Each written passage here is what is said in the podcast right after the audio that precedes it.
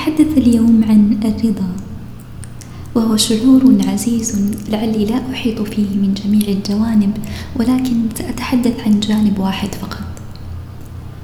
لحظات الرضا صغيرها كبير أثره لا يغادر القلب أسميه شقيق السلام.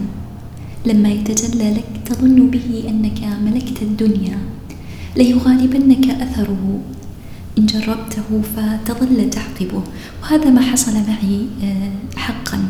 لما أجربه مرة بعد مرة آه، أظل أتساءل أين مكامن الرضا؟ كان من أعز الرضا لما تعففت وفي يدي أن أستزيد. ومن ذاك صرت أفو إلى الكفاف. الكفاف في حاجاتي وفي علاقاتي الإنسانية. أما الكفاف في الحاجات أو الماديات فلعلي ما زلت أحاول مقاربته ما أخرني أني ظننت في بادئ الأمر أن مقاربة كتلك من الترف والإدعاء بمحل فصرت أتسامى عن ذلك وأهرب منه. حتى خلصت أخيرا أنه ترف حقا فيكفي تعدد الخيارات هنا أن أكف أو أن لا أكف لكنه من الترف الحسن الذي يهذب النفس. إنه الخروج من سطوة المادة آه، إلى فضاء رحب نبحث فيه عن وجودنا وآثارنا مجردين مما نملك ومن الذي سير إلينا.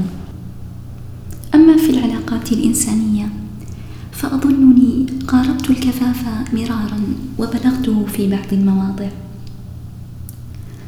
قاربت بدائرة من الأقران ضيقة. تمحصها الأيام والنوائب تغير قطرها بالزيادة والنقصان. أقاربه لما تعلمت الخوض في مجاهل روحي بدون أن أتردد أو أن أستوحش.